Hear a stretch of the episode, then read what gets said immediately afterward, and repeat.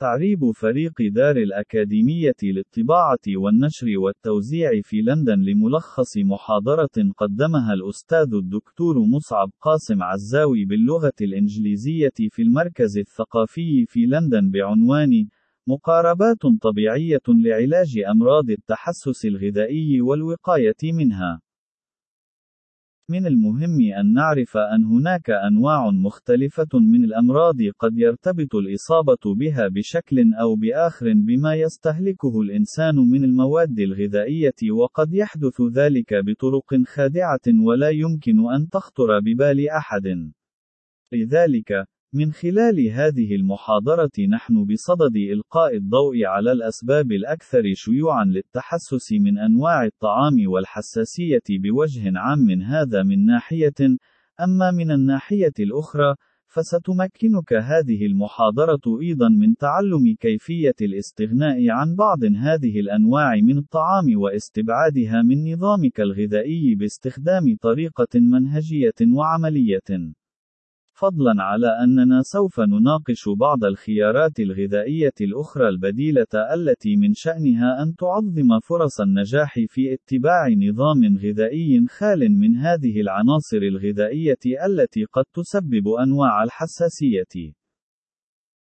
جدير بالملاحظة أن رد الفعل التحسسي للجسم الذي يحدث عند تناول بعض أنواع الطعام يحدث بشكل سريع، فهي حساسية تجاه بعض أنواع الطعام بعينها. ومثال على ذلك، ما يحدث عندما يتناول شخص ما المحار أو الفول السوداني، ثم بشكل مفاجئ يشعر بأنه لا يستطيع التنفس. ويسمى الغلوبولين المناعي، أو الأجسام المضادة للجهاز المناعي، المسؤول عن ذلك الغلوبولين المناعي ها IgA في حين أنه من ناحية أخرى، فإن التعرف على حدوث الحساسية من أنواع الغذاء قد لا يمكن بشكل فوري، فهذا النوع من التحسس يعد أحد أسباب الالتهاب المزمن منخفض الدرجة، بمعنى أن الشخص يستمر في تناول نوع من أنواع الطعام، ويظل الجسم يعتبر هذا النوع من الطعام كعامل خارجي يشن هجوم عليه. لذلك، يعمل الجسم بشكل مستمر من أجل الدفاع عن نفسه ضد هذا العامل الغريب.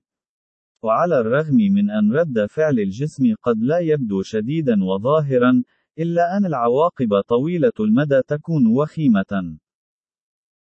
وتوجد بعض العلامات والأعراض الشائعة لحالات الحساسية تحت الحادة من أنواع الطعام والتي قد يعاني المريض منها دون أن يعرف بذلك، والتي منها على سبيل المثال الشعور بالتعب والإرهاق وصعوبات النوم والتشوش الذهني أو ضبابية التفكير وتغيرات الحالة المزاجية وسرعة الانفعال والغضب وتهيج البشرة والطفح الجلدي.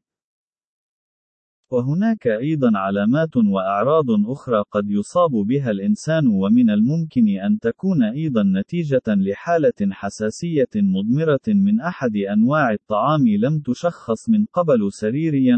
ويتم الكشف عنها من قبل الأطباء المعالجين للمريض الذي يعاني منها، ومن أمثلة ذلك، التهاب المفاصل وتصلب العضلات وآلام المفاصل. ومن ثم، من المهم حال إذا ما كنت تعاني من أي من هذه العلامات أو الأعراض، فعليك أن تعرف أنه قد يتمثل السبب وراءها في نوع من أنواع الحساسية تجاه بعض الأطعمة والتي قد تكون لم تشخص بعد.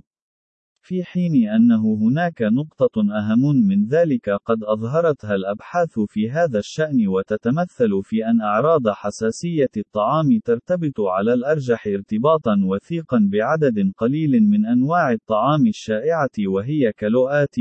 منتجات الألبان، والغلوتين، مادة بروتينية في دقيق القمح، والذرة، وفول الصويا، والفول السوداني، والبيض. لذلك، من الممكن اتباع حمية الإقصاء أو النظام الغذائي الاستبعادي، والذي يتمثل في برنامج تغذية صمم خصيصا ليتخلص جسم الإنسان من أية أطعمة قد تسبب له الحساسية أو تؤدي إلى أعراض التحسس. ومن أجل الحصول على أفضل نتائج من اتباع هذا البرنامج، يجب الالتزام بخطة استبعاد بعض أنواع الطعام، وذلك بدون أي استثناءات، لمدة أسبوعين كاملين. ويتمثل الجزء الصعب في عدم تناول مجموعة بعينها من الأطعمة سواء كانت في شكلها الكامل الواضح أو كمكون يدخل في أطعمة أخرى. وهذا يعني بأن اتباع هذا البرنامج الغذائي يقتضي الابتعاد تماما من اليوم الأول عن مسببات حساسية الطعام الشائعة الستة التي ذكرناها آنفا، وتأكيدا على ما سبق فهذه الأطعمة هي كالتالي: منتجات الألبان، والغلوتين، مادة بروتينية في دقيق القمح، والذرة، وفول الصويا، والفول السوداني، والبيض. ولكن عليك قبل أن تبدأ تنفيذ هذا البرنامج الغذائي الاستبعادي، حمية الإقصاء، أن تكون على دراية كافية بقائمة بالأطعمة التي مسموح لك بتناولها، وأنواع الطعام الأخرى التي لا يمكن تناولها، ويجب استبعادها من غذائك، وذلك باستشارة خبير التغذية الخاص بك، كما أن عليك توفير الأطعمة المناسبة لك داخل المنزل، بشكل يمكنك من الاستمرار بخطة حمية الإقصاء وتكشف نتائجها بشكل صحيح. وتجدر الملاحظة أن في الفترة ما بين اليوم الثاني واليوم السابع من بداية اتباعك لهذا النظام الغذائي، من الجائز أن تبدأ في الشعور بأن أعراض الحساسية من الطعام التي تعاني منها تزداد حدتها سوءًا، إلا أن هذا أمر متوقع، لأنك عندما تعمل على تنظيف جسمك من العناصر التي يعتبرها غريبة ومهاجمة له، فإن الجسم في بعض الأحيان يتهيج أكثر. في حين أنه بحلول اليوم الثامن تقريبًا، أو في الفترة ما بين اليوم الثامن واليوم الرابع عشر، يجب أن تختفي الأعراض التي كنت تعاني منها بشكل تام. وهكذا، عندما تختفي الأعراض، فستصبح متأكدا أن نوعا من بين تلك المجموعات الغذائية الست المسببة للحساسية هو الذي أدى إلى ظهور تلك الأعراض. ثم يلي ذلك، لكي تستطيع تحديد نوع الطعام الذي سبب لك أعراض الحساسية من بين أنواع الأطعمة الستة، عليك أن تبدأ في اليوم الخامس عشر من بدء اتباع هذا النظام الغذائي الاستبعادي أن تتناول نوعًا من تلك الأطعمة المسببة للحساسية، إلا أنه ينبغي عليك تناول كمية ضئيلة منها وتقسيمها ما بين وجبة الإفطار، والبعض الآخر في وجبتي الغداء والعشاء، ثم بعد ذلك، يتعين عليك التوقف تماما عن تناول هذا النوع من الطعام في الأيام التالية لذلك اليوم. وهكذا، عليك أن تنتظر بترقب لترى كيف سيكون رد فعل جسمك وأية أعراض قد تظهر عليك على إثر عودتك لتناول هذا النوع من الطعام من بين الأنواع الستة في اليومين السادس عشر والسابع عشر. ثم، عليك أن تواصل إعادة تناول القليل من الأنواع التي كنت قد استبعدتها وتخلص جسمك من أثارها على مدار الأسبوعين السابقين ولكن مع مراعاة تجربة نوع واحد من الطعام في كل مرة، ثم تكرار التجربة مع نوع آخر، ففي كل مرة تعيد تناول صنفا واحدا وتنتظر لمدة يومين لمراقبة الطريقة التي سيستجيب بها جسمك لهذا الصنف، ثم، لا تحتفظ بهذا الطعام بعد ذلك ضمن نظامك الغذائي، حيث عليك أن تظل مستبعدا له إلى أن تنتهي من حمية الإقصاء التي تتبعها. ومن ثم، تساعدك هذه الطريقة على أن تحدد أي نوع من أنواع الأطعمة المسببة للحساسية يتحسس منها جسمك. وجدير بالذكر أن هناك العديد من الأشخاص الذين يعانون من الحساسية لأكثر من نوع واحد من الطعام. وبشكل عام، إذا ما كنت من بين من يعانون من احتقان الجيوب الأنفية والغازات والشعور بالانتفاخ في البطن، ففي الغالب قد يتمثل المسبب الرئيسي لإثارة هذه الأعراض في منتجات الألبان، ويليها كسبب آخر رئيسي تناول الغلوتين.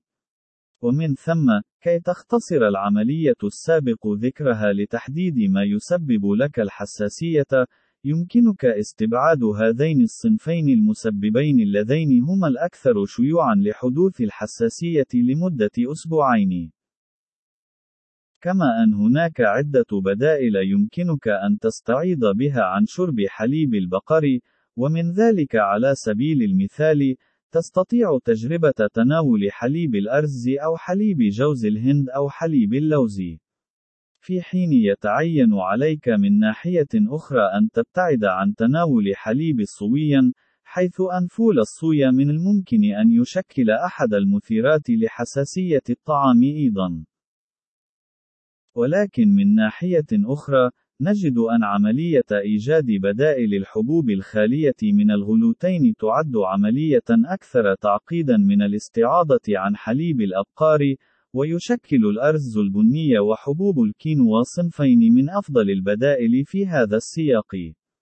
كما تتضمن الأنواع الأخرى الحنطة السوداء أو القمح الأسود ونشا الأروروت والدخن أو الذرة البيضاء. وهكذا، لتجنب الإصابة بالحساسية، من الممكن شراء أنواع الخبز الخالية من عنصر الغلوتين، ومن أمثلة هذه البدائل تناول أنواع الخبز المصنوع من الأرز البني العضوي، كما تستطيع الاستعانة بالدقيق المستخرج من الأرز أو الكينوا أو البطاطس لعمل المخبوزات. بينما يمكن القول أنه من الأسهل تجنب تناول العناصر الأربعة الأخرى المدرجة في قائمة المواد الأكثر شيوعًا التي تسبب الحساسية، والتي هي الذرة وفول الصويا والبيض والفول السوداني. إلا أنه جدير بالانتباه إلى أنها في غالب الأمر تكون متضمنة في بعض أنواع الأطعمة المختلفة الأخرى، لذلك يجب أن تكون على دراية بهذا وتحرص على قراءة الملصقات على أنواع الطعام بعناية. كما أنه من المهم أن تكون على علم أن مسحوق الخبز في غالب الأمر يحتوي على نشا الذرة، كما أن شراب الذرة عالي الفركتوز يأتي من الذرة، بالإضافة إلى ذلك، غالبا ما يصنع الخل الموجود في الإضافات التي منها الكاتشب والمايونيز والمستردة من القمح أو الذرة.